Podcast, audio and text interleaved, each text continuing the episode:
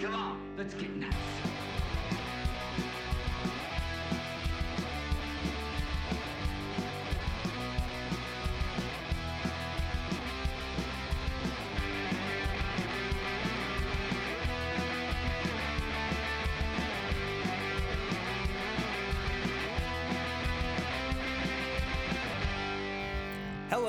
And welcome back to Batarang, the podcast where we bring you the Batman insights that others are too superstitious and cowardly to deliver. We're reviewing Batman the Animated Series. This week is the episode that asks and answers the question what would happen if Batman got the treatment his behavior actually warranted? He'd go to Arkham, of course. It's Season 1, Episode 28 Dreams in Darkness. Then we answer our first listener question and rap about the origins and implications of Arkham Asylum here on Batarang. Do you want to say something to the group, Mr. McMurphy? Well, yeah. I'd like to know why none of the guys never told me that you, Miss Ratched, and the doctors could keep me here till you're good and ready to turn me loose. That's what I'd like to know. Fine, Randle. That's a good start. And welcome back. I am Sam, your host, here with our Batman expert, Brandon. Just put in some like incoherent mumbling for me here. That'll fit the story. The story was not incoherent, it was highly coherent. I, I mean diegetically. Oh, yeah. Yeah, yeah, It was definitely incoherent mumbling out of the out of the mouth of Batman. Yeah, and, and several Several other characters, Several yeah. characters. Like Torchy. they are so invested in Torchy, like having a name and a personality. It, it's like a goddamn Austin Powers joke where they build up this character over the course of several minutes, and then he's just disposed of. yeah, pretty much. Uh, also, like the creativity in the in the name Torchy. Come on. Uh, I like it better than Nitro. Granted, it makes him sound more like your pet arsonist. Torchy does, which is weird because that's what Nitro is. At least Nitro had the Mister. Mr. Nitro. Mr. Nitro. This is just Torchy. I I watched the first episode of um, Peacemaker last night Yeah. with his pet eagle Eagly. and uh, it's a similar vibe from Torchy. I'll just say that. Um, I have not yet started as of this recording. I've not yet started Peacemaker. I'm like finally catching up on like watching Doom Patrol. Um. Yeah, I'm still a season and a half into Doom Patrol, but I decided to take a break for some reason. Ah, if it's anything like reading the Doom Patrol comics, it's like this is actually kind of like intellectually exhausting. yeah, it's it's not bingeable. Right. Like, and again, if it's like the comics, I'm reading this and thinking, I wouldn't get half of this if I hadn't gone to art school. what the hell? Maybe there's a, maybe there's a half of it that I'm not getting then. Um, whatever. Emerson, I mean, Emerson's writing program counts. Anyway, Yeah. um, so this week, Dreams in Darkness. Yes, right. We reviewed an episode of Batman, uh, Dreams in Darkness. It was, pr- I, I'll say, it was by a wide margin the best Scarecrow episode, at least so far. Yeah. That is damning with faint praise. Yes. Uh, but this was a pretty good episode. I yeah, I would absolutely agree with that. I mean, it didn't it didn't have um any football in it, so I guess that makes it a better or worse Scarecrow episode depending on how you feel about, you know, leather helmet football. Um, I would say the football might have been one of the best parts of that episode. like the, the most memorable thing about it was the fight on the catwalk where an announcer is calling the football game and their fight at the same time. yeah. right? Uh, so that's it. Yeah, I think like it's really funny because when we were talking um, last week after doing uh, Mad as a Hatter, right? It's like, oh, it's weird to have two like mind controlly episodes stacked on top of each other like this. Yeah, so I'm not sure exactly if what's what's going on if it was intentional or whatever. So for you at home, we're watching the, the in the Blu-ray order, Yeah. which is not the rec- the recording order or the airing order. Yes. It is just the Blu-ray order. We're doing it because Brandon had it, and uh, I think there was because we didn't want to start with Cat and Claw. Oh boy, did we not! Uh, so this is disc three of the Blu-ray, and there's like a like a suite or like a trilogy or something of these episodes that all have the same dreamy like mental state being questioned qualities to them because the next one I believe is the other Mad Hatter episode or that's coming up in another one or two. Yeah. Um, this is also, uh, I've mentioned the AV Club reviews uh, before by um, Oliver Sava. And yeah, it's the same order uh, they watched this in. So it's, yeah, obviously it's very weird. My, I can't help but wonder, right? Because I know um, Paul Dini pitched a Batman Sandman crossover episode. Uh-huh. And um, for the for the two of you out there who might be asking, but which Sandman? Um, the like Neil Gaiman like dream, you know, dream. Um, not the what's his name, Wesley Wesley Shad, not the Golden Age superhero. Yeah. Um, point being is like I can't help but wonder if like it was some of like Sandman leaking into Hmm, maybe. yeah maybe. Uh, but yeah, uh, let's actually get into the episode. We'll do our, our summaries. Cool.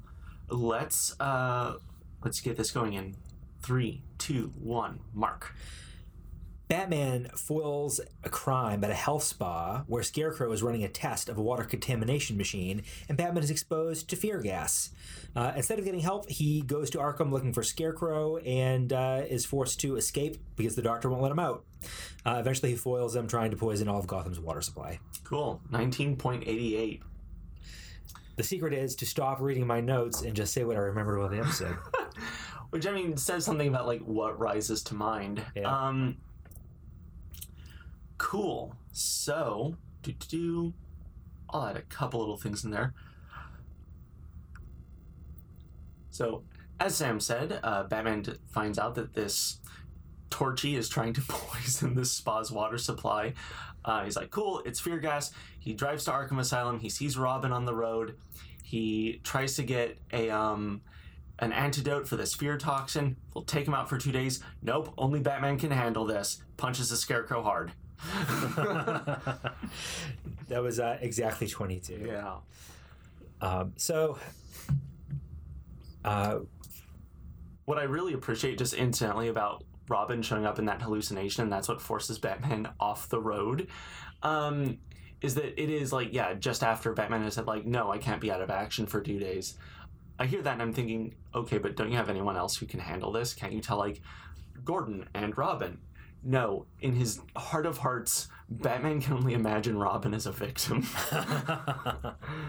yeah, I mean, I had the same feeling watching this. Um, Like, a, cou- a couple things that I want to unpack about that Robin scene and some other scenes where he's refusing to actually take the, the therapy that will that will cure him yeah. is not only does he refuse to take the therapy, but he doesn't tell anyone what's going on.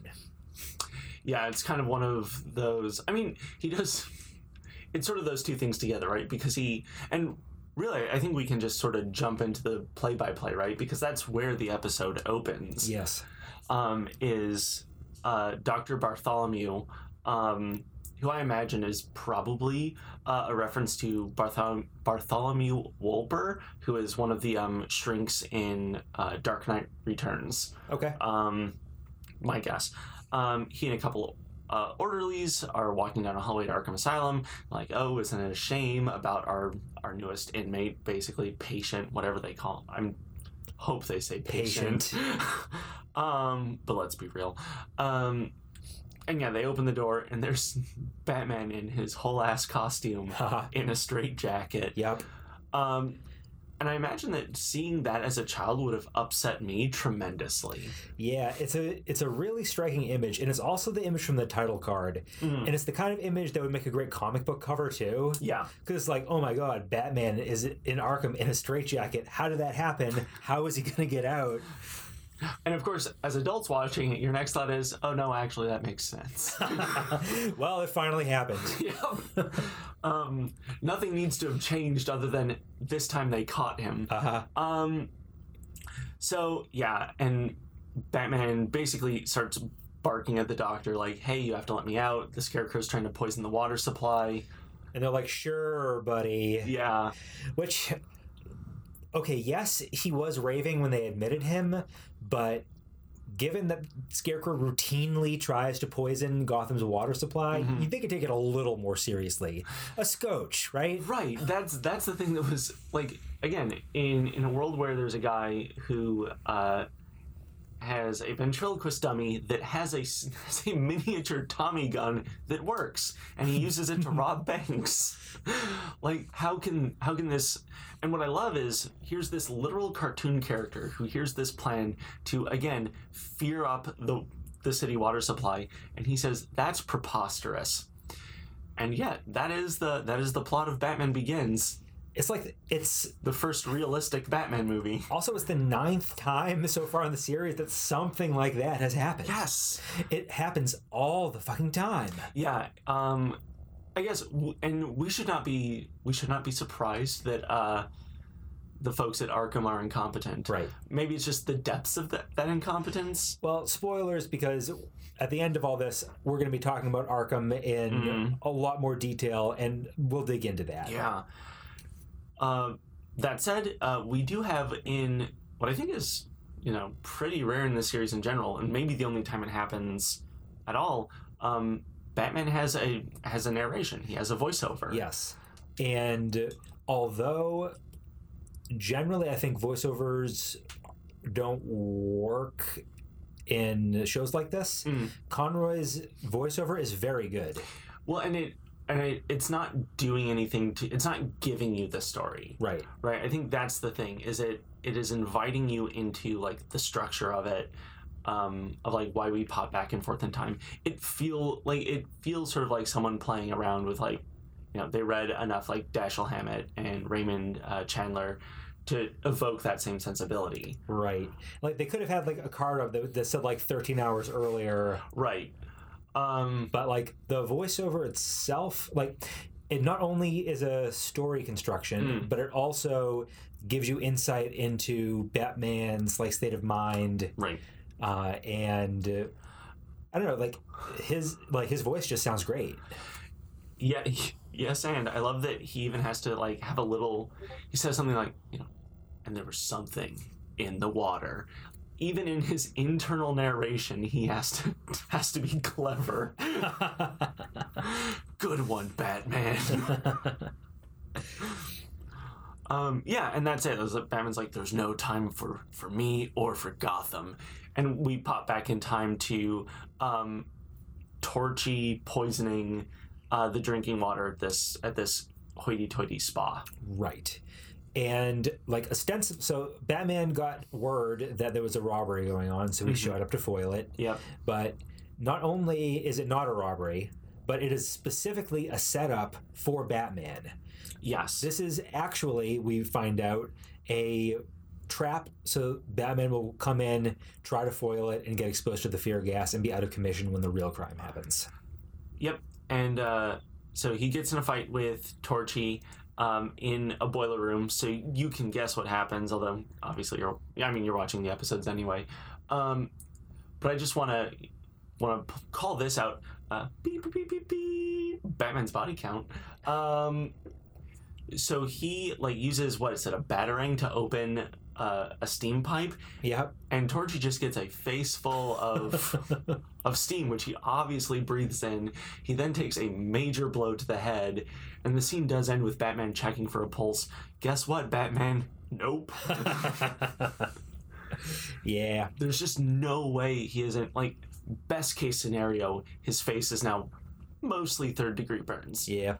In cartoons, steam doesn't really burn you, though. It distracts you.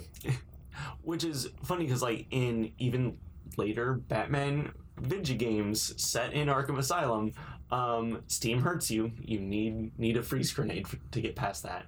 So, yeah, but it only hurts him. Like you said, it only hurts him, and it doesn't even like scar or anything. Right. So whatever. Yeah, well, they weren't wasting the animation budget on doing two character models for Torchy. they already did two uh, arm tools. That's So I think we should point out that Torchy is a just a normal man uh, who, I mean, he's a big guy, but he's a normal man, yeah. and he has one of his fists has been replaced with a multi tool that, as far as we can tell, can be a torture ray drill. and and why didn't they call him Drilly? because he's a torture first. and he's like welding stuff together in this spa and like connecting the this mini water poisoner to it and You know, Batman villain shit. yeah Yeah. anyway uh, batman does lay him out um, there's a, a massive explosion of this like crimson red fear gas Yeah. that infects torchy badly and batman not quite as badly Not not quite. Although Batman th- does then go to the hospital to try to figure out what's up, and this doctor walks in, and he's like, "Hey, can, can I want you to take a look at my blood?" Now, did did he know the doctor was like on her rounds and going to come in the room, or did she just come in and he was like, "You know, while you're here, i think the second one i think he i think he was gonna do it all himself yeah, Um, although he actually no, he failed to check on himself before. yes, So maybe he just didn't have the stuff he needed in the Batcave and he was coming to, to borrow the equipment, and then this. that's a strong word for steal." yeah. Um, but yeah, there was a, a kind of a nice scene that sets up B- Batman's hallucinations because he's in the Batcave and he's trying to analyze Right. the gas, and he looks up and he sees the reflection in the back computer screen of the Joker walking up behind him. Yep. And he spins around and he almost like knocks out Alfred because Yeah. it was actually Alfred. Right. Um, which, if he had done, the show would we we'd be over. There's no coming back from that. um, I love that because this isn't even the first time that Batman's had hallucinations and seen the Joker.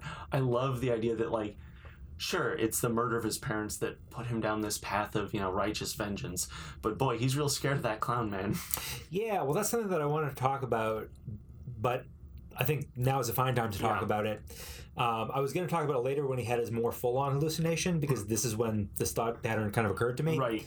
But he is having like these hallucinations that are supposed to be his fears, Yes. right? And he ends up seeing like half of his rogues gallery during this, mm-hmm. but he sees the Joker more. He sees the Joker first. And he sees the Joker when he's transitioning into his worst one, I think. Yeah, yeah. He looks down at this rat, and he, he Batman gasps, and then the rat, tra- then the rat transforms into the Joker, and it looks so good. It does look really good because like the rat has like has kind of a jokery face, Yeah. and then he becomes like full blown transformed into the Joker. Yeah, And I guess that got me thinking like. Uh, I guess it could be just because the Joker is the most famous Batman villain, so they wanted to use him more. But the way that he's used in this makes me think, okay, well, what is actually really scary to Batman? And I think the Joker is probably the scariest villain to him because he poses the most actual public threat, yeah, right? Like he is gonna, he's coming out and like he's going to hurt people. Like even though he's not really a physical threat to Batman, Mm. like he's scary in that he is like a danger. Well, and also, like Batman. I mean, all his skills are based on being a detective and karate. Um, and and while you're right, the karate will deal with the Joker. Um, like part of being a detective, right, is motive, right? Everyone else, you know, Freeze, Ivy, right, even Two Face, you can sort of you know tally tally things up and be like, oh, okay, this is why they've been doing what they have so far. So here's probably what they will do, right?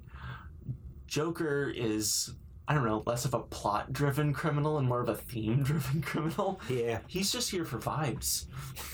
like he is a chaotic danger that could Right. strike at any time. He's like a meteor, right? Right. It's something like you think about it and you're like, oh gosh, like imagine. Oh well, like nothing I can do about it. Right. I mean that that very line does show up in Killing Joke, right? Um, I think it's it's either Jim or Barbara who thinks like, yeah, he escapes, and you just hope he does something not too bad this time. Yeah, Um, so yeah, and that's the thing is like Batman's whole thing is you know figuring people out, and fundamentally the Joker's unfigureoutable. Yep. And that would yeah that would be the thing. Uh, so anyway, anyway. we he does go to the hospital. Mm. Uh, this doctor who is later ID'd as Doctor Wu, but not in the scene, Uh, yeah. uh, is willing to help Batman. She figures out what's wrong with him. Um, she diagnoses him, and she has an antidote that will cure him in one shot. So, so does it ever make you wonder, like, if in this world there are other people who just like dress up as Batman and break into hospitals in the middle of the night to get free health care? You know, that thought never occurred to me.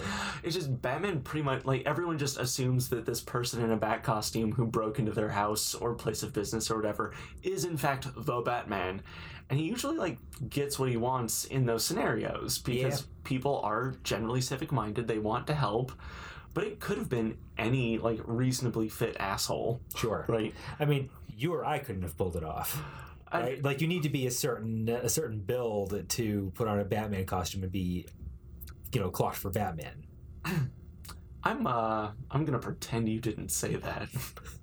All right. Brandon is very fit, but he does not have the physique of Batman. You need to be like a power lifter. That's I mean that's not wrong. Yeah. I'm Nightwing. Um. Okay. Yes. Um. Yes. And. Uh. Still, Anyway, powerlifters need like prescription level painkillers sometimes. I need roids for, for crime fighting reasons. Um. Cool. So the antidote will, for some reason, for some reason, that Doctor Wu already knows that this will knock him out for two full days. Yep. But he'll wake up feeling fit as a fiddle. So he does take the antidote. I forget if he disappears when she's looking over her shoulder or something, but he does take the antidote and leaves. Yep. Uh, He, well, he, he yeah, pockets the antidote and leaves. yeah, Yeah. you're right. He does. He right. He doesn't inject it. He Right. just takes it. Yes. Uh, and then we see him driving around. More voiceover. I, I couldn't take the antidote because I can't be out of commission for two days. There's not enough time. Right. Um, right. Because the whatever the Joker, Jesus, whatever the Scarecrow's doing, it's popping off now. Um, yep. He wants to figure out what exactly is going on. Scarecrow is supposed to be in Arkham Asylum, so he's driving out there. Of course, Gotham City has plenty of uh, cliffside roads. Mm-hmm. Uh, he's Batman sees Robin in the road, veers off, busts the guardrail, uh, basically wakes up at the nearest hospital. Which, guess what? Right. Is Arkham Asylum. yes. and he's being committed. And the only reason that uh, they don't unmask him is that Dr. Bartholomew says that his mask is symbolically linked to his psychoses, and taking it off now could plunge him into a catatonic state. Which, uh, sure, that's why every bad guy is still in their uniforms here, right? That's why Two Face is allowed to keep his coin, and Poison Ivy is allowed to keep her plants, and why, I don't know, Gunman Joe is allowed to have all those guns. Like, Uh-huh. I don't know. Uh-huh. Like, what the hell? Well, they say what you want about Arkham, but they have a method. They have a method. They have it. In fact, it is tested and proven not to work. Right. So, But if you keep doing it. So Bartholomew is talking to Batman and trying to reason with him. mhm. And something interesting comes up because he names with their real names all of the supervillains. yes, and he name drops Jack Napier as the Joker. yeah, it's so like every every review I looked at for this episode showed up in my notes. It's so weird because there are other times where um where Joker will show up like in Arkham and his name is listed as unknown. Uh, right? And I love I love a fast and loose continuity. Um, and you know, it's one of those things where like, as you know, like Arthur Conan Doyle wasn't paying very close attention when he wrote the Holmes stories, right? And it's I don't know. I think it's more fun that way. So whatever. Sometimes Joker is Jack Napier from from Tim Burton's Batman. Sometimes he's just some some dude in a purple suit. Whatever. Yep. But I thought it was a cool little. I guess you could call it an Easter egg. I don't. Do you think like it was either an Easter egg or a stab of continuity? I, I would just call it an Easter egg because otherwise it, it just opens up too many too many questions. So what happens for the next couple minutes? We already talked about. Mhm. Batman is desperately trying to explain what's actually happening, Yep. while Bartholomew explains it all away, calls him crazy. No no one can run a crime syndicate from out of Arkham. Right. Which correct me if I'm wrong. Um, Scarecrow's all was it Scarecrow who's already done that? No, he broke out He broke out. and okay. replaced himself with a dummy, Okay. Which is even more baffling because Bartholomew is like, no one can break out of Arkham. Uh, uh, out of Arkham. Right. So basically wrong on both counts. Yeah. Yeah. What again? Is he new here? I don't know. Just trans- never seen him before. Never see him again. you know, uh, some of the inmates probably just ate him, and Batman was like, "Fuck that guy." I only have so much energy. You have nothing else going on today, Master Bruce. Shut up, Alfred. I'm a master detective and a master at picking my battles. something something Sun Tzu. Um, so yeah, eventually Batman just gets sick of this shit and he decides he's gonna break out. So he does a jumping forward flip over the orderlies. Mhm. Uh, he bolts. He. I love that they have him like duck into a closet to get out of the straitjacket. Well, he does steal an emergency fire axe. That's true. Now, granted, he already, again, as the AV Club pointed out, uh, he was able to escape a straitjacket in um, what when he when the Joker had him upside down in a water tank. Yes, thank you. Um, but don't worry about it. This time he needed an axe. Yep. Yeah, he is a master escape artist. We've established this, but can't get out of a simple straitjacket in Arkham. You know, maybe they just make them better now. maybe, maybe they, they figured out the tricks. Um, but nothing accounted for a fire axe. Nope. Uh, so his cape was on underneath there. Yeah, they must have rolled it up into. Um, it's attached to the cowl, right? No, no, No? because there, there are times later Oh, in the you're right. series where He does take it off sometimes. But... um, I think again this is one of those things that boils down to whatever they needed to do for that episode. Because I again I love when like it's the uh, Ra's al Ghul like scimitar sword fight on the sand dunes, and it's shirtless Batman, but he still has the mask on. Uh huh. Um, there he is, just huge, hairy chested, just bleeding in the sand. God, to be alive. Um, but here he cut it open with an axe. Yep. Yep. And then he tells a guy to take him to the basement. Because again, Master Detective can't find the downstairs. yeah, they could have just cut to him going down there. I don't think we would have questioned how we found it. no, we question a lot of things. That would have been fine. I, there's got to be a sign or something. Yeah. But don't worry, the uh, basement is basically just a fucking cavern. Yes. Uh, a cavern with with a river running through it. Yes. An underground river. That's where they keep the Phantom of the Opera when he's when he's incarcerated there. Right. Batman has busted him several times. Always escapes from Arkham. Yep. Um, and yeah, that's when uh, Batman sees the aforementioned rat. Yep. And ooh, it's just it is villains on parade. Do you want to break this one down a bit? Uh, I'll try. Yep. So he sees Joker first. Um, he is trying to avoid imaginary Joker, Mm-hmm. uh, and then he sees the Penguin next. Yep. Who, because it starts to like rain stalagmites, and Penguin puts up an umbrella for himself, and Batman is running from stalagmites. Yes. And then Penguin's head inflates to the point of explosion. And it's Two Face under there. Yep. Who flips a coin, and then The coin becomes a buzzsaw that he throws at Batman. uh huh. which kind of makes me wish the Two Face threw buzzsaws. Kind of wish that was his thing. That would be pretty cool. Yep. And then uh, Poison Ivy shows up, Yep. and this is when Batman has had too much. The floor opens up. Alfred and Robin are there, and they're like, "It's time to come home, Master Bruce." Apparently, home is Poison Ivy's tentacles, vine tentacles, drag you into a crevasse. Yeah, so there's an interesting line in this bit Yeah. that I wanted to kind of poke, push on a little bit.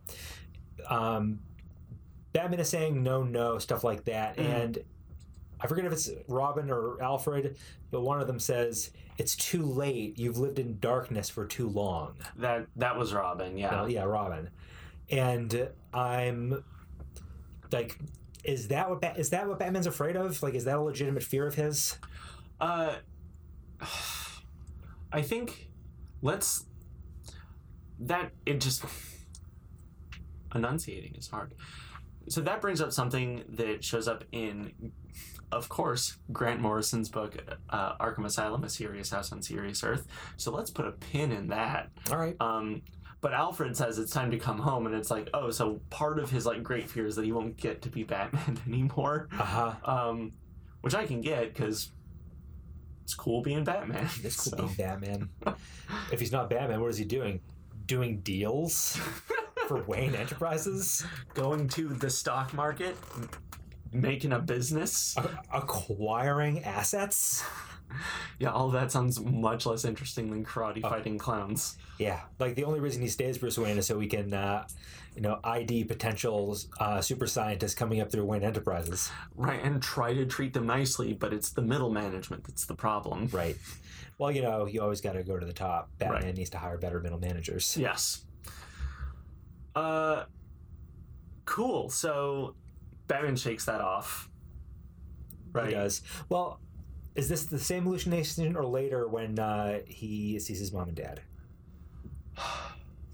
Because I want to call out how, like how just how gruesome that is. I think it's all part of the same. Right, that's right, because he 'Cause he- falls into the crevasse, it becomes Scarecrow's mouth in this really great, like, it just takes up the whole frame. Uh, Scarecrow's like, I don't know, hay hair, whatever. Um, Uh huh. His, his burlap mask. Yeah. Yeah. With the hay hair. Yeah. God, that feels very. The, the mouth feel on "Hey hair is not good. I don't feel No. good about saying it. It doesn't even have like a sexual undertone that would make it uncomfortable. It just. Mm, Yeah. uh, So you at home, pause the podcast and say "Hey, hair" to yourself. It does not feel good. out loud. If anyone else is there, explain nothing. say it into a mirror three times and then unpause the, pod, the podcast. um so yeah he sees he sees his parents um they walk they walk down into the alley um and this is when what it's it's the gun that shoots blood right Yes. So it's incredibly fucked up. they they walk into like an underpass. Um, like a little cave. They're not a cave, like almost like a train tunnel looking thing Yeah. with an arched top. And then an earthquake shakes the bridge apart that the underpass is going into. The underpass rises up, becomes a full circle, which is the barrel of a gun, Mm. with blood just pouring out of it.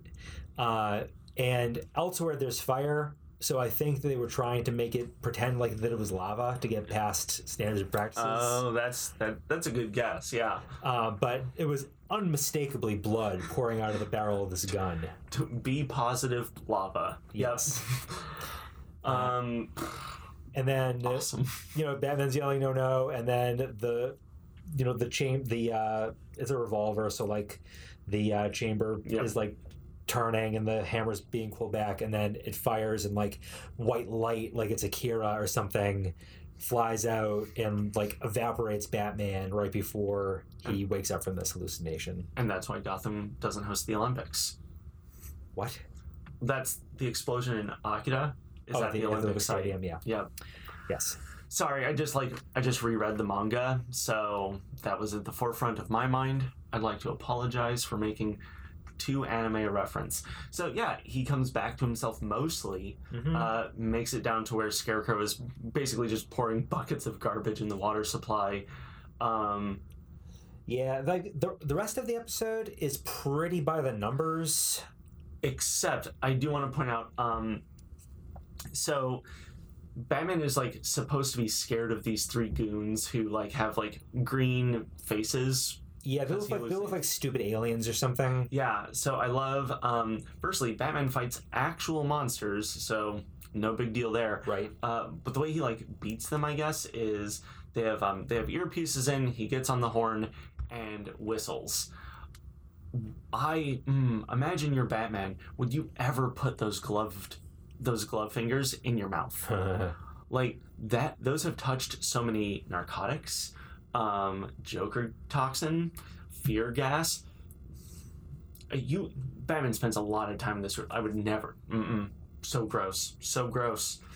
Well, that's what makes Batman Batman. that's it. He'll do he'll do what it takes. then i can't whistle so i can only relate to this so much um Yeah, I uh, didn't even put together that they had earpieces in. I just thought that for some reason he knew that whistling into a microphone would be too loud for them, but it didn't bother him at all. i I, thought it was a bit weird. i have that's why i have to I'm reading into it. I'm choosing to believe they had earpieces in or something because otherwise it's just too stupid. Maybe, except earlier, the foreman of them is like annou- announcing the timetable and what they should be doing over a microphone, and it's clearly echoing through a PA system. Yeah, and I'm gonna call him Screwy. Um, yeah, that's true. And like Batman, like goes down to where I don't know, the bomb is rigged. He sees a snake, whatever. yeah, there's a giant countdown clock because that's what, there that's the most efficient way to do this instead of just having you pull a switch and it happening. Right. Yeah. Which is funny because like there's a giant countdown clock, but then Scarecrow also has his pocket watch, which has a pendulum on it that is the fucking Grim Reaper, and it is so cool. Yes, it does kick ass. One of many kick ass watches and clocks in this show. Yeah, yeah, yeah. It's um so far this is the coolest thing about Scarecrow is uh, his watch, which really puts the clocking in perspective, huh?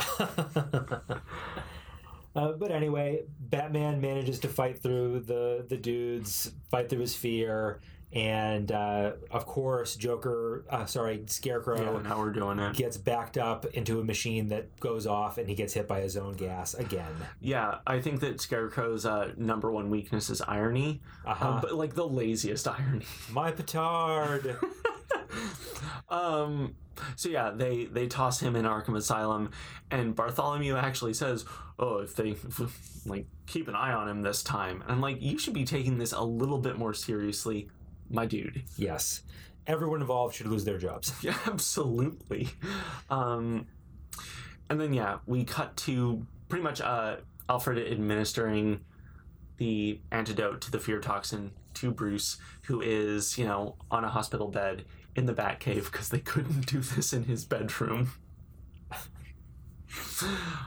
I have to decide that like all the like monitoring equipment and everything was already in the Batcave. Uh-huh. It's it's a little too bleak for me the idea that um that Bruce would be like, no, I actually feel safest in the Batcave. Well, it is his impenetrable. Uh, I don't know, fortress of solitude. Yeah, his sanctum sanctorum. Yeah. I mean, I feel that, but also it's cold down Yeah. there. Yeah. I mean, he has a blanket. I get that, but it's just anyway, and it pulls out. We get one of these lovely um, sort of bows that get tied on the episodes of the series where uh, a bat flies up and blocks the light, and it like curls up to sleep, and it's actually kind of like cute in a way. Yeah, and it casts a shadow onto Batman's little um, bed that he's in, Yeah, built into like an alcove in the Batcave, and we get a shadow of it. Yeah. A, a very similar looking bat was actually at the end of his hallucination, hmm and it was unclear whether it was hallucinated or real until he snaps out of it, and then he kind of like follows this bat into the next room, which kind of like leads him out of his uh, his kind of despair. I mean, there's a lot, lot of overlap between uh, between Bruce Wayne and bat-based hallucinations. Um, for instance, in Batman Year One, where he's just he's lost a lot of blood. he's like, cool. What should I do? Bat sounds good to me. Yeah. I won't think about this anymore once I've got more blood. so yeah, that was uh that was Dreams in Darkness. Yeah. So let's rank this. Mhm. For me, this is a good middling episode. Uh, it's definitely not as good as any of the tops. hmm Uh, I would say that it's probably like, I don't know, uh, 12 or 13 out of 27, something like that. Yeah, I was gonna say about like the mi- midpoint above, a bit above that. Um, yeah, Like, significantly better than the other Scarecrow episodes. Um, like, way better than the real stinkers that we've had. I mean, yeah. To your point earlier, I don't even remember what the was the football one. The first No, that was the second one. that was the second one. God, The first one was the, the very first Scarecrow episode where Batman is getting shit talked by the university president. That's right. That one does have the very good like get out of the vault puzzle, but yes, but yeah, but yeah, he's just so mean to poor Bruce. I know. um, that's right. Yeah, yeah. I want more of the mean professor. Sadly, I don't think he returns in the series. no, and he would be a much better. Um, he would be a much better like I don't know guy to run Arkham Asylum than Bartholomew because he would just be shitty to people until he's like, "Do you want more of this? Then stop committing crimes." Is that not what they're already doing? I guess Bartholomew is kind of kid kid glovesy. Well, he's doing that that like bizarre like um pseudo Jungian therapy uh, that is just not useful. Um, apparently, like, the way to cure you is to explain to you that what you're doing is symbolically tied to something that you're afraid of. yeah, and it's like cool. I I know. um, so yeah, I would say that it's yeah definitely the best Scarecrow episode so far. Um, but you know, I don't think it's so it's better than like Clock King. Um, but yeah, it's not as not as good as you know, uh, Two Face, Pretty Poison. Um, yeah, yeah. Uh, and lest we forget, my top episode is The Grey Ghost, Where the Grey Ghost. yes, Uh, which we forgot a couple times uh, because we're so enamored with Two Face, Pretty Poison, Heart of Ice. Uh, but yeah, like my top is Grey Ghost, and uh, nothing I've seen since has been as good so far. yeah, Uh, okay, so before we get to the interview section, Mm. we have a listener question. yes, we do. Yeah, uh, and it ties into the voice acting, which we've called out already in this episode, talking about Conroy. Uh, but yeah, the what's the question? So at Janine Liberty from Twitter Someone that I happen to know. uh, says, I would love to know more about the development and direction of the voice performances. Uh, they're so specific. Did that come from Bruce Timm's vision, or did it happen organically from the actors being in the studio together? Hmm. Um, so I think the person who deserves the most credit is um, Andrea Romano. Yep. Um, she was the voice director on this series. She's the one who, like, again, she sat down um, any like bit actor, uh, you know, your random thugs or whatever, and had them record specific like getting hit sounds, Uh huh. um, mouth sounds, not not like punching them for foley. um, and uh, yeah, so that was, and usually they would just like do a sound library, right? It's that bit from The Simpsons where like I was the voice of the Roadrunner. You said beep beep. No, I said beep, and they looped it. they only had to pay me for one. Um, so it, so like most of the credit goes to her. Um, I would say, and she like had a long and illustrious career. She only retired like like 18 months ago, like two years. yeah, it, it wasn't even that long. I mean, and she was working through these several of the um, DC, like, sort of, shouldn't say extraneous, a lot of like the DC animated movies, whether or not they were in this continuity. Yeah. Um, Like the PG 13 movies that have been coming out for the last like 12 years. yeah, Justice League Gods and Monsters, which I just want to say is pretty good and on HBO Max. Yep. Uh, Red Hood. Yep. Uh, that was really, really good. One. Uh, probably the best one they've done. Yeah. Uh, Um, but yeah, th- those are pretty much all on HBO Max if you have that. Yeah. And if you don't, find seek them out. They're they're mostly pretty good. Um, she did all of Justice League, Justice League Unlimited. Mm-hmm. She did Young Justice, like basically anything DC animated. She's been the voice director on. I think her last major thing was Voltron. Oh yeah, Yeah. Uh, which was also good. Right. So yeah, it's a lot of her doing the voice direction. And I would I watched uh, Superman Doomsday with commentary, and she talks about how like voice actors, if they're told to like make a kiss sound, will just sort of kiss the air, and she's like, no, kiss your hand. It sounds entirely different. Uh huh. Um, so just little tricks like that. Um, top three voice acting tricks: act, kiss your hand, eat fried chicken. Um, So, uh, Janine brought up in her question the fact that they were all together in the recording Mm. studio, which was uncommon.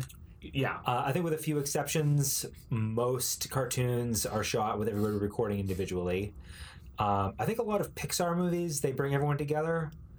Now they do. Um, It wasn't like that with like the it, at least the first Toy Story. no, uh, and I think like the the bigger star you are, the less likely you are to be with everybody at the same time because they have to work around your schedule. Right. Uh, I'm pretty sure Monsters Inc. had everyone together. Mm. Uh, and like, there's a couple '80s cartoons like Thundercats and like Ninja Turtles where like they brought everyone together just for the fun of it. I think. I mean, really, they they knew what they were making. Yeah. Um, there's no reason like not to get high and do your lines together. Right. Um, yeah, But yeah, I mean, who can say if like what the effect of that is, right? Like you can't measure it, right. Um, but the voice acting in Batman the Animated Series is great. I think it's one of those things where it's like you can work around these things through like really good editing and working with very good actors, but it's like even if an actor is very good, and the actors on here are anyway, right?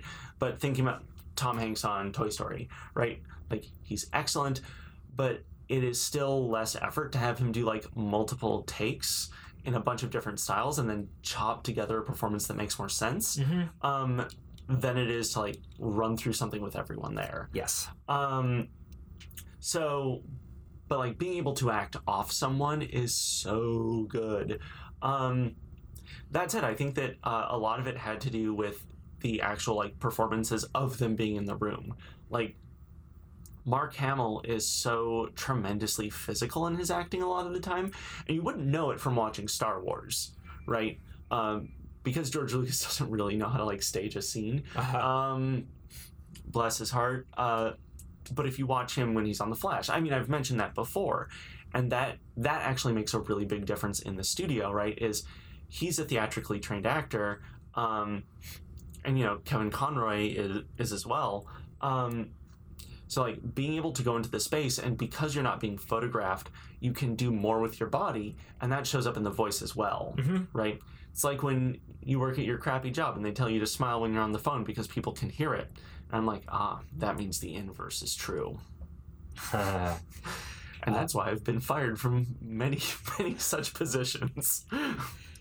so talking about Hamill's Joker, uh, I forget if we've mentioned this on the show before, but he was not the Joker originally. He was not the originally cast Joker. That was Tim Curry. hmm And for reasons that no one has ever explained, Tim Curry left that role Mm. after he'd already recorded four or five episodes as the Joker. Yeah.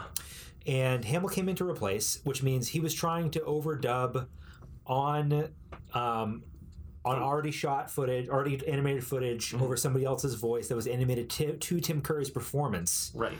the Joker, which I think we mentioned when we were doing Christmas with the Joker, uh, Last Laugh, and um, maybe one or two others that Mhm. like the Joker performance didn't feel fully baked like Right. it was in the end. Obviously, Hamill still was good. Uh, and had like brilliant moments in that, but there's like a clear quality difference between that and say uh, Joker's Favor, Yeah. whi- which is just like incredible. Yes. Oh my God. Yes. Um, yeah. All that said, I think that um, part of it with Hamill there. Nope, that's it. All right, we'll we'll cut that little bit. Thanks. Uh, Um, okay. Yeah. Pause for editing. Okay, so I think it's time to move on to our interview section. Sounds great. I have a few questions about Arkham Asylum. Cool. Hopefully, we'll get into it because it sounds like you have uh, you're loaded for bear in terms of your Arkham uh, factoids. Oh my God. So, uh, but before we jump into all the good bits, let's just establish some basics. hmm Um, when was Arkham Asylum first introduced into Batman comics? I mean, it's funny because I think for us it feels very fundamental.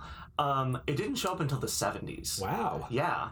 Um, to be fair, if you ask most people, like, or realistically in America, um, mental health as a concept didn't exist until the 70s. So, Uh-huh. sure. I mean, Asylums did.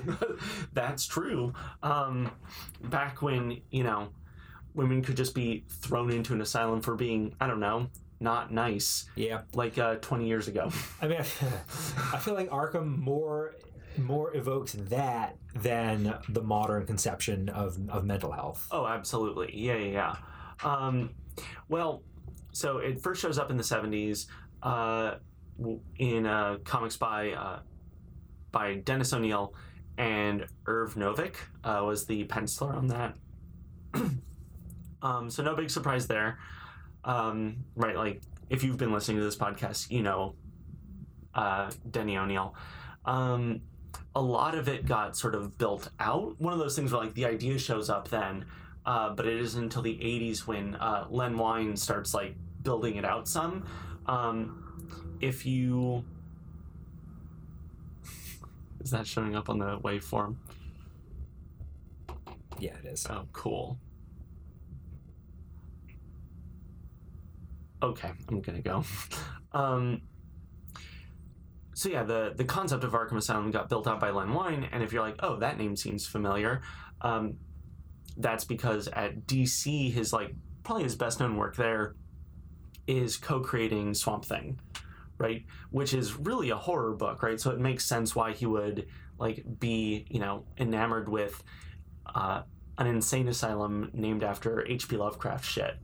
Yeah, so uh, that's where the name comes from, right? Yeah, Uh, it's Arkham is a what a town? in Ma- yeah, a fictional town in Massachusetts. yeah, Yep.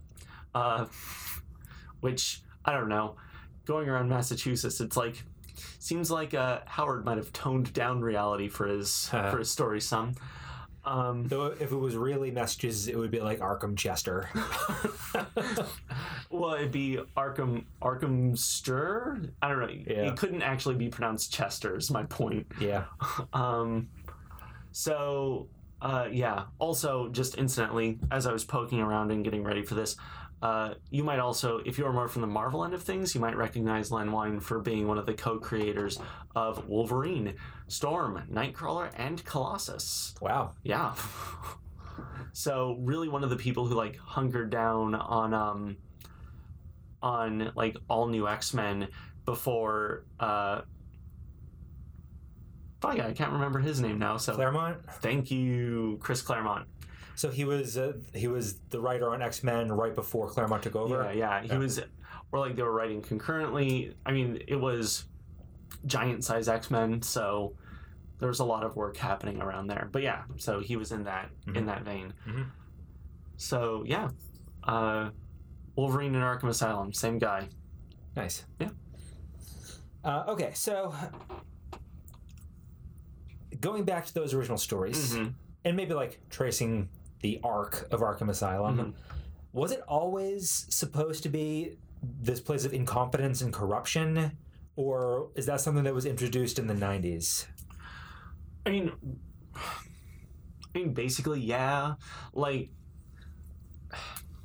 to say that it's a place of incompetence and corruption. I mean, I think too. It depends, like where it shows up, right? Because there are sometimes where it's just like, yeah, these are normal people who are working with sometimes supernatural beings. What are you gonna do? Uh huh. Um, and I guess whatever it is with um, wherever Gotham is supposed to be, Jersey, um, Illinois, two you know, I mean two states run by the mafia.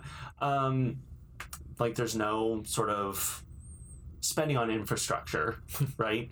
It's not like Metropolis where they have an actual part of the police department called the Science Police, um, where they have superpowered shit to deal with superpowered criminals. I feel like Bruce Wayne should take more of a hand in helping improve how these criminals are being held. Uh, I agree. Um, Like they're held in this shitty building built over a crevasse. The place looks like it hasn't been updated since like 1890. yeah. Um, I mean, if it makes you feel any better, it shouldn't. But if it does, uh, that's where the um, where the Batcave North was located.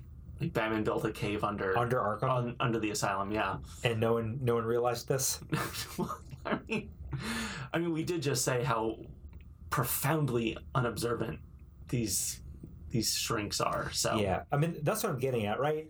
like Bartholomew is totally incompetent in how he handles Batman, yes, right? He's totally incompetent in how he's been handling all of these others. We get the sense that he's not doing anything to actually help their their mental health. Yes. He's lost the Scarecrow. Yeah. The Scarecrow also escaped earlier in another episode. It's basically a joke that Joker can escape at will. Yes. And then in like more modern things, um, like the uh, Batman Telltale, when Mhm. Bruce ends up in Arkham again, um, the sense is that the place is completely out of control and that the Joker is running it from in- inside of it Yeah. right? So like the inmates are running it. It's a place of like depravity. Like in the Arkham Asylum video games, although I haven't played them, like it's basically bedlam in there. Uh, I mean, pretty much. I think that that's the thing is moving up to that first game. It seems like things are pretty together, uh, but yeah, then everything pops off. Um, and the game makes like sort of an allusion to the fact that um Blackgate had like I don't know like a water main burst or some shit. Um, so it's a bunch of like conventional criminals in there too. Um, but yeah, like Killer Croc is a literal monster in that game, and there you go. Mhm. Um, so yeah, and like, and like you mentioned, the corruption I feel like is more of the case in most of the, um, most of the comics. It ultimately what it boils down to, right, which is the least satisfying answer is, like Arkham Asylum has to have a, of has to have a revolving door, otherwise we don't get another Riddler story. Right. So you're saying that the corruption and incompetence isn't there for social commentary, it's there for plot reasons. Because without it, there's no viable excuse for all these villains to keep recurring. It's one of those things where it's whatever the writer needs it to be. Uh huh. so there are you know COs like Frank Boyle, right? Who and again, Arkham Asylum is a mental hospital where uh, the guards carry semi-automatic weapons, sometimes automatic, um, which is just so uh, preposterous. Um, but point being is like, so there are times where it's like Boyle and he's drunk on the job, but it doesn't matter because he's willing to hit people and that gets them in line, right? Um, and then there are other times where like, yeah, they're all idiots um, because that's what the story needs, Right. Whatever. Like today. yeah, exactly. So I just remembered one other detail about Arkham Asylum in Batman Telltale, which is uh, spoilers. Uh, Thomas Wayne was paying people off to institutionalize them if they were a threat to him or if they owned something that he wanted. Yeah. And the the whatever uh, warden of Arkham was like basically his henchman. How much you want to bet that that exact or very similar beat shows up in Matt Reeves' The Batman this summer? I mean, that would be kind of cool. I hope it does. Yeah. Okay.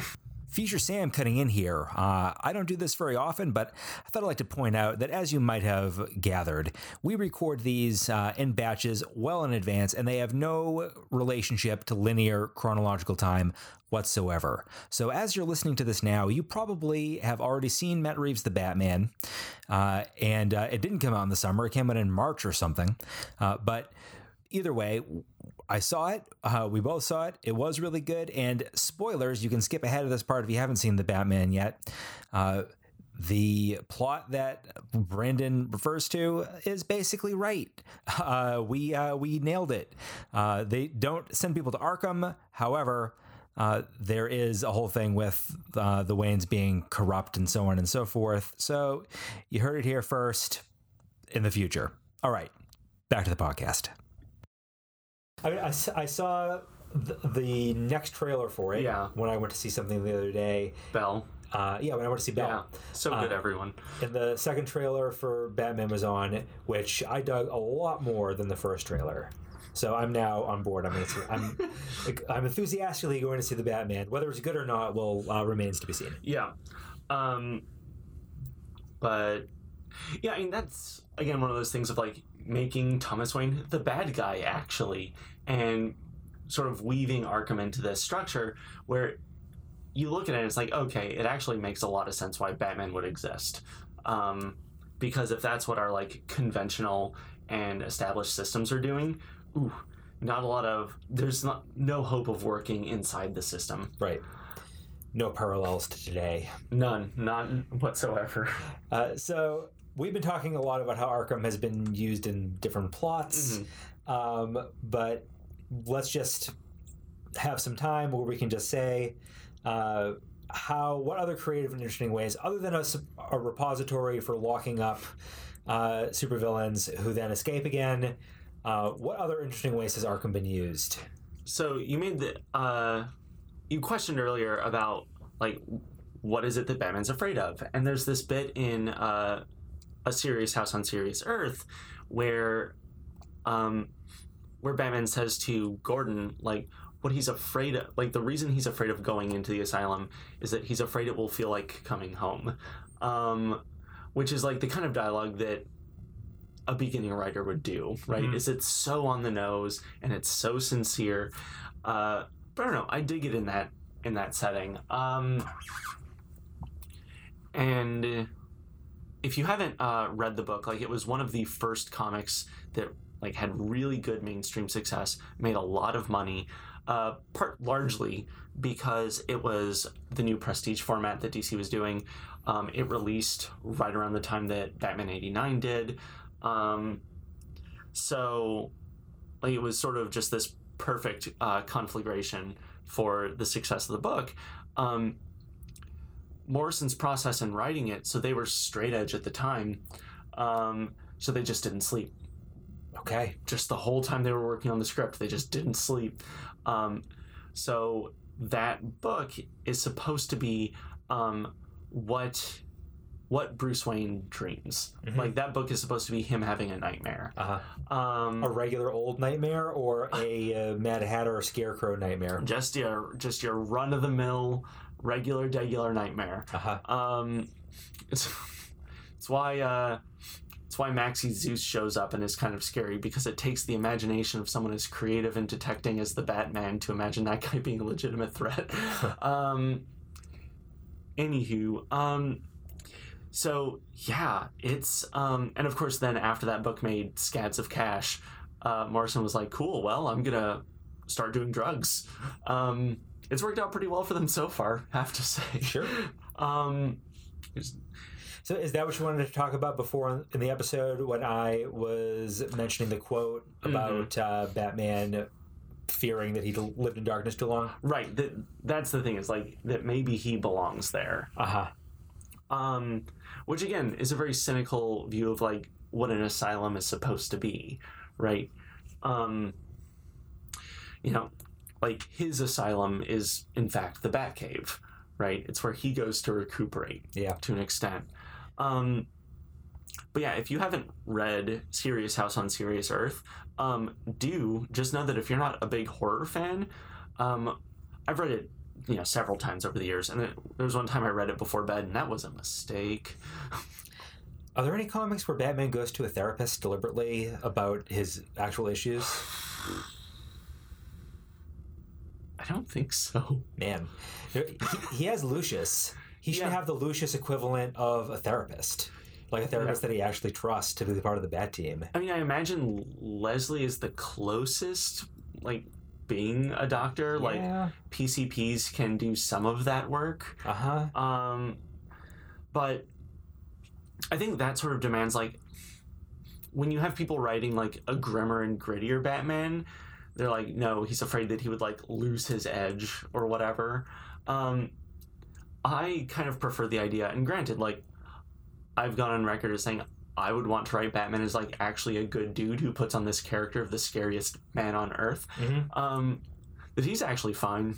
Like he doesn't like that he works through most of it, or that he would see a therapist. Uh huh. Um, I don't know. I imagine it would have to be someone like, um, and again, he's a medical doctor, but Doctor Midnight on the Justice Society, someone who he can say like, "Yeah, I'm Bruce Wayne."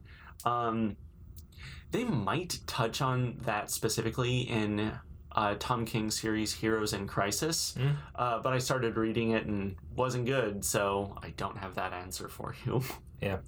In Two Face Mhm. Part One, um, Harvey Dent is seeing a therapist. yes. And Batman is like, "You should see a therapist," and he's Mhm. like, "I am," Mm. and he seems. Uh, which is always the always the exchange you want with your friends right is like you should see a therapist i am oh really and still still this okay I think th- I think it's more like, "Well, good. Let me know if you need any help or something like that." yeah uh, a little less judgy than uh, than that. But yeah, um, and I think like thinking about Batman therapist connections, Mm. I think Harvey Dent's therapist in that episode is probably on, the only doctor therapist that actually seems competent and like doing a good job, yeah even though she's doing hypnotherapy. yeah but again this is a reality where maybe that works Yeah, right. Uh, so cool. Uh, thanks for sticking with us during all this. um, I'm going to look up the next. Is the next episode? Um, what dreams? What is it? Um, we're watching uh, robin williams what dreams may come yes. Uh, but because half of all Batman episode titles are like Shakespeare quotes. That's that's how comic book writers tried to get like legitimacy. Yep. So this is Dreams in Darkness. The next one is oh no, so it's not perchance to dream. Uh, see another dream-based Shakespeare Right. quote. That's coming up later. Uh, the next episode is actually Eternal Youth, which is one that I don't remember anything about. Oh yeah yeah yeah. Um, so this will be our second spa episode in a row, oh, it's, it's the Spa trilogy. or as the rest of the country calls it, the Spar trilogy. Here in Massachusetts, though, The Spar trilogy. look, I just wanted to make another joke about how people say things in Massachusetts. Oh, I thought you were making a joke about convenience stores in Europe. it's a wicked spa, kid. All right. Well, for that, for th- for that, you've stopped listening. yeah, let's join us. We're going to be at the same battering time, the same battering channel. Hopefully, some of you will be too.